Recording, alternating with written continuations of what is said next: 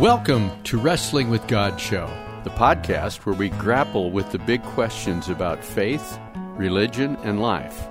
I'm Irish McMahon, and I'm here with my friend and Irish Catholic priest, Father Len McMillan. Hey, Hey, Father Ir- Len. Irish, how you doing? Um, I have a question for us today that uh, is very personal to me. Um, I think it's a question that almost everyone ends up dealing with at some point in their life. Uh, for those of us who believe in God, I think it strikes at the heart of our faith. And it's often asked by people who struggle with the whole idea of God. So let me give you a little fill you in on this a little bit on, on how this question came roaring into my life this week. My wife and I learned that our youngest son, uh, his kidney is failing, and he will soon need to go to dialysis or find a uh, kidney donor. Now, I'd like to give you a little background on my son because that, you know, really strikes at the heart of the question. He's had a series of unusual health crises. At age 20, while he was going to Washington State University, he had a heart attack. Pretty shocking. Doctors were shocked. They were never able to explain the cause of the heart attack. A few years later, he experienced total kidney failure. Again, the doctors were unable to explain what the cause was. Now, fortunately for our son, our son's brother in law and my favorite son in law was a good match, and he donated uh, one of his kidneys to our son. Pretty amazing. And at, at a time when his wife was actually pregnant. So, I mean, you know, talk about emotional and powerful and an act of love. And that kidney worked beautifully for 12 years until it failed. And then, almost miraculously, a female co worker of our son's sister in law, and she happens to be a cancer nurse, volunteered to give one of her kidneys to our son. And she turned out to be a good match, and her kidney has functioned well for eight years. But now it's failing. So, this brings me to a conversation with my sister and the question that I'd like us to try and grapple with in this episode today, Father Len. So, my sister and I, just a little quick background on her. My sister and I grew up in a Catholic household. It was mainly one of those habitual Catholic things. We went to Mass on Sunday. That was our only real religious experience. And I don't even know that we knew as kids why we were going. We just had to go, was the, that kind of thing. So, our primary relationship with God um, was this weekly attendance at Sunday Mass. And my sister, not surprisingly, is no longer a Catholic or a believer. In fact, she's got some animosity toward the church. So when I told her about our son's latest kidney failure, this was her reaction. She says, I know you're a believer, Irish, but how can your God, all caps if you if it was written, how could your God allow this to happen to such a good kid? Now, she knows that our son is a Christian and quite religious.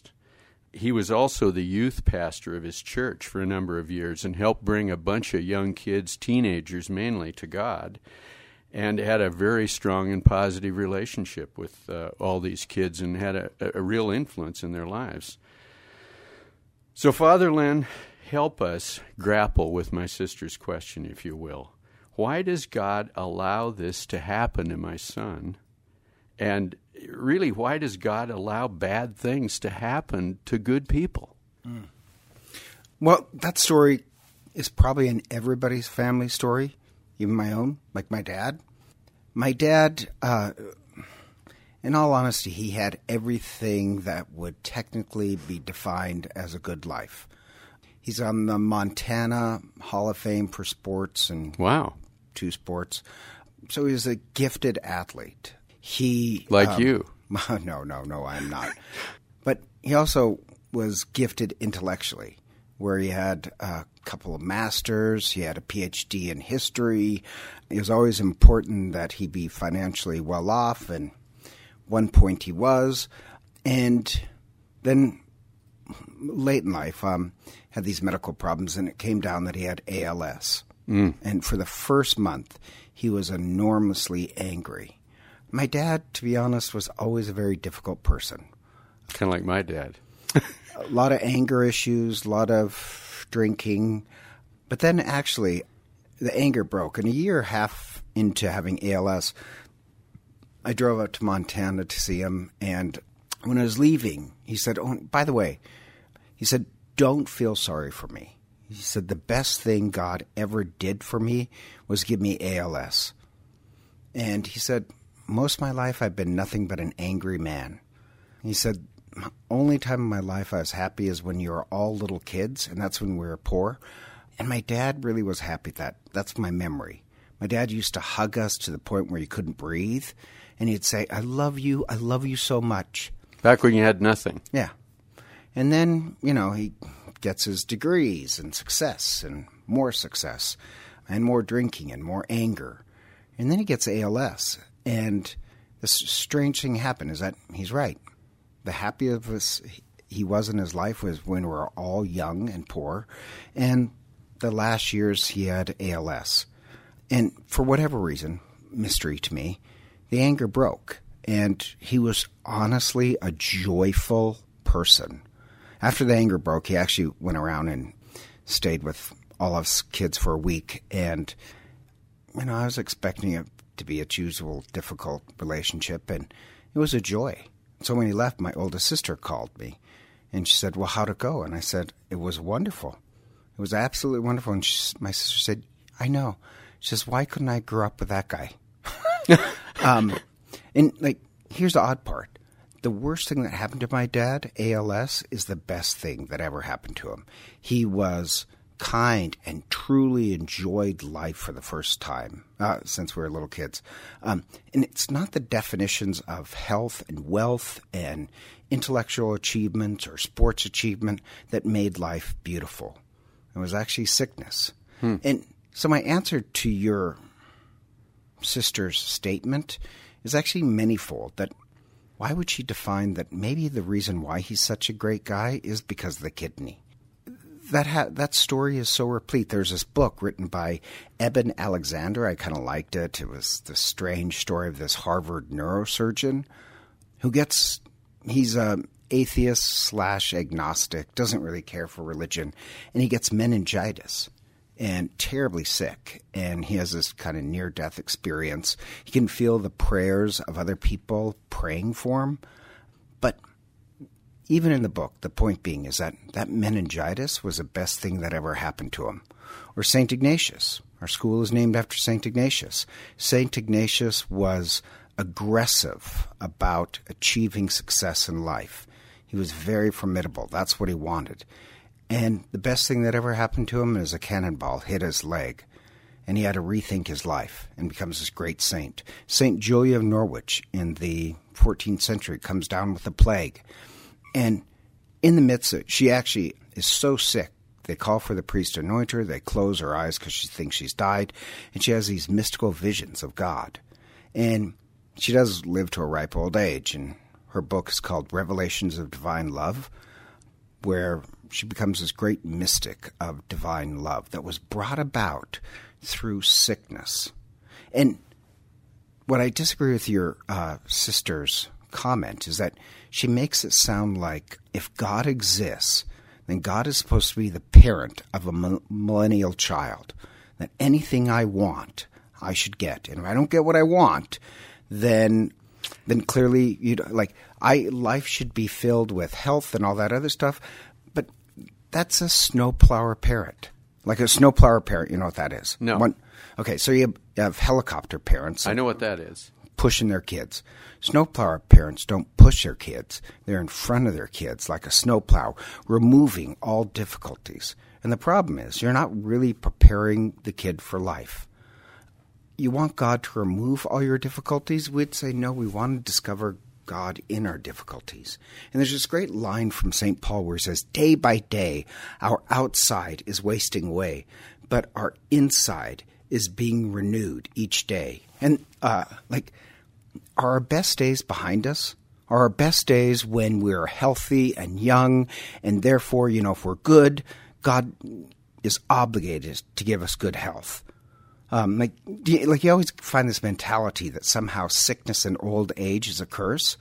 Like, I don't know. In my college days, um, yeah, they were fun. But you're in college, and another party with red solo cups, and you know, you get drunk and throwing. And oh my God, wasn't that throwing? It was just wild. No, uh, the older I get, the days get better and better. Uh, I'm getting renewed insight. Granted, the older I get, and I'm in my fifties, you know, I can only see out of one eye. I'm balding. You know, it's just more and more problems, and yet I have to say I'm the happiest I've ever been. And then this poll, they found out older people who are at their most frail and uh, financially, you know, fixed incomes, they tend to be at the happiest of their life. Day by day, everything's wasting away, and I'm getting renewed more and more and more. Where did we get this idea that if you're good, God is obligated to bring you health. Uh, now, granted, my dad, I have to, was kind of a pain, but um, maybe if God is good, yeah, He wants us to become incredibly joyful, and even uses sickness. I, I actually like in the Bible where God says, All flesh grows old like a garment. The age old law is that everyone must die. As leaves grow on a luxurious tree, one day they must fall and new ones sprout. So every generation, one dies and another flourishes. Like death and sickness is the age old law. It doesn't mean that God is bad because there's sickness maybe God wants to give us something greater than sickness. And I met this medical student once who was in medical school, and she was saying, You know, it just amazes me. There are a million tiny, tiny things that can go wrong in any human body that could devastate us. So the real wonderful thing is somehow the million things work together. But there's this fear that if you don't have health and wealth and popularity, then somehow your life is cursed. Maybe, like my dad, your life becomes blessed because of sickness. It, it's so hard, though. You know, Father Len, you said something really interesting. You said, maybe my son's health problems have made him the good guy that he is. He does have amazing empathy. He, he, he has a sense of people. He cares about people in, in a really deep way. And that may well you know, because it started so young, to have a heart attack at age 20 is almost unheard of. Um, and it was a minor heart attack. He hasn't suffered any uh, health cons. Well, I don't know. The kidneys may have been caused by, partially caused by the heart attack, but he has no ill effects directly from the heart attack itself. But you know, it's hard. the The only good, well, uh, and I guess what I'm hearing you say is that there is some kind of good going to come out of this. Something, you know, if you're looking for it, uh, that you know you're going to grow, you're going to learn. The people around you are going to get something out of this. The but only th- thing that I that I've been able to see, and this was really hard for my wife and I, when he called us to tell us that his latest, you know, his kidney is failing uh, he's been a kid always that has kept stuff inside. And he literally started crying. I've never heard him cry like this about, you know, what he was feeling. He said, Dad, I'm scared. I'm scared that I'm not going to be able to see my kids get married. I'm scared for what's going to happen to my kids and my wife if if if I die. He didn't say if I die, but that was clearly understood in this. Um, and uh, you know, um, it, it, on the one hand, and I told him, I said, "This, I'm so glad to see you let this out, because that's not been your tendency over your life, you know, and maybe keeping stuff in, you know, because stress causes a lot of this kind of stuff. Maybe, you know, that's that's part of this goodness, part of this growing and learning. I don't know. It's just it's really hard to reconcile. Well, it's really hard. I want yeah, it is. And I guess I guess as answering the question from what your sister said that somehow God is supposed to be this genie in the bottle, and when I rub it, if I'm a good person, I get what I want. But well, she w- she was more like you know, why does God allow this? Why does God allow somebody to have a heart attack or, you know, Yeah, to, my- to, to my lose their is- kidneys. I mean, it's just like that's really, I think. I mean, I didn't dig into it. I when What- she asked the question, My answer would be, why does God allow my dad to get ALS? You know, sickness, it does teach us how precious and frail life is. And when your son was crying, I mean, granted, maybe the sickness did turn him into this great person the way it did my dad. But there is something to be mourned that life is so fragile. The age old law is that life is temporary. So, the li- this life. Yes, it's temporary. Everything will fail eventually. But he's what I like about it is that the empathy you spoke of, he's not concerned about his own health. He's concerned about his children, about having to say goodbye. Yep, And I don't know why I and the effect it's going to have on them. Once again, how do you know the effect won't be good? I have a re- another relative who um, she flees from death and suffering. If you're sick or suffering, She runs. she will never be there. She's said she's never gone to a funeral in her life. Wow. And no offense, like she fears sickness and death so much so that you know she's had the plastic surgery and the botoxed face. And, Oh, my. Like you look at her and it's like, oh, for the love of God. um, like there's just and I hope she didn't look like Kenny Rogers if you've ever seen Yes, his. no. I mean, oh my God. Right. Like, uh, it's actually kind of laughable. Yeah. And the worst part is, the worst part is, in this Botoxed life, she's so superficial. She has no empathy, no care. She's never worked at food banks. She's never donated everything. And yet they have the big house and the car. Whose life is worse, your son or, no offense, my relative who can't really show compassion? Never, do, never has been there for anyone. Like, and what she said about his mourning, I think that's incredibly healthy. He has to mourn the fact that maybe his his daughters will be he'll miss out on that. And even like uh, I don't know why Thomas Merton once said, when somebody dies, even though we know life is temporary, it's always a shock. When my dad died, um, we knew he had ALS. We knew exactly, you know, the last, but yet the moment he dies, it's a complete shock.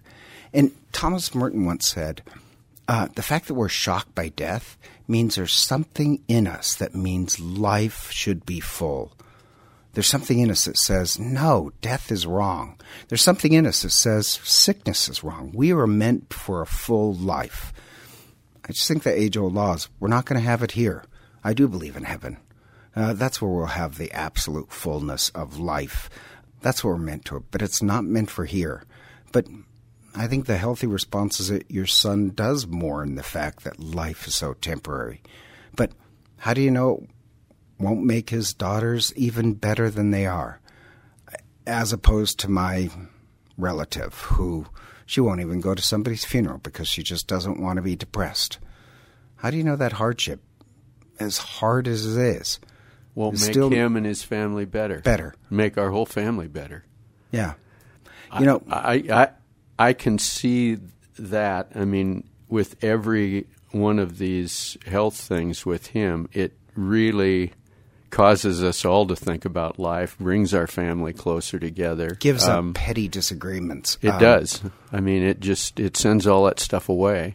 And I, I mean, I come from a very Catholic background, but this does amaze me. As a kid, my mother, when we were driving, would pray the rosary, right? And we'd start, you know, with the joyful mysteries. And I think she just did it to keep us quiet. um, I mean, she is very devout, but Yeah, we used um, to play games in the car. Oh, she know. did that, but she was all about control. us. That woman's out of con. That woman's. but she was all about control. But she'd pray the rosary, and I mean, I'm just joking, but I think it was just to keep us Keep uh, quiet. But during the joyful mysteries, I was always like, "Why are these joyful?" I could never figure that out. Why are these joyful? You have, you know, Mary is found pregnant and threatened with divorce and being stoned to death. Uh, you have the birth, but okay, he's born. These are the joyful yeah. mysteries for those people who don't know what you're talking about. Right. We're supposed to meditate on these stories. Christ's nativity, he's born into absolute poverty, rejected. His mother and father need medical attention. None of the, none of the religious people will offer it. Where's this joyful? He's born. He's so poor. He's born really in a stable. He's so poor. Where's the joy in this? And later in life, I realized that joy can exist alongside sickness and suffering. Happiness can't. Happiness is pure external. You know, it depends upon how you look and and uh, what kind of car you drive. That kind of happiness is so external. Joy is so internal. Joy and suffering can exist side by side. And I'm always amazed. Like I, I go to nursing homes and anoint people, right? And so many people who are in the midst of dying, I they're joyful even though they're sick. Like I don't know why I was just thinking of examples in my head. Uh, one of our parishioners, I went to go anoint his mother, who lives in a neighboring town, and she is circling the drain, and she's confined to a wheelchair. But he really wanted me, so I, I go and I anoint her. But it took me a while to find her because she's in a wheelchair, and yes, she is in the throes of dying, but she's a busy woman. She has all these people that she has to visit in the nursing home.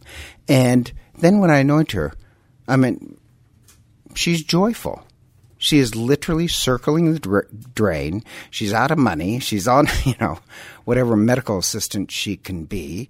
Uh, she's dying. She's suffering, and yet laughing and giggling. And she wants to go visit that person. This person needs to be taken care of. Joy and suffering can exist side by side. Mourning and, you know, your son mourning. Uh, yeah, he might not see his daughter's future but joy. Daughters and, and son. He's got a little son, son too. But yeah, he, there's some severe loss there, but that doesn't mean there won't be joy at the same time. Happiness is external. Happiness cannot exist, but joy can.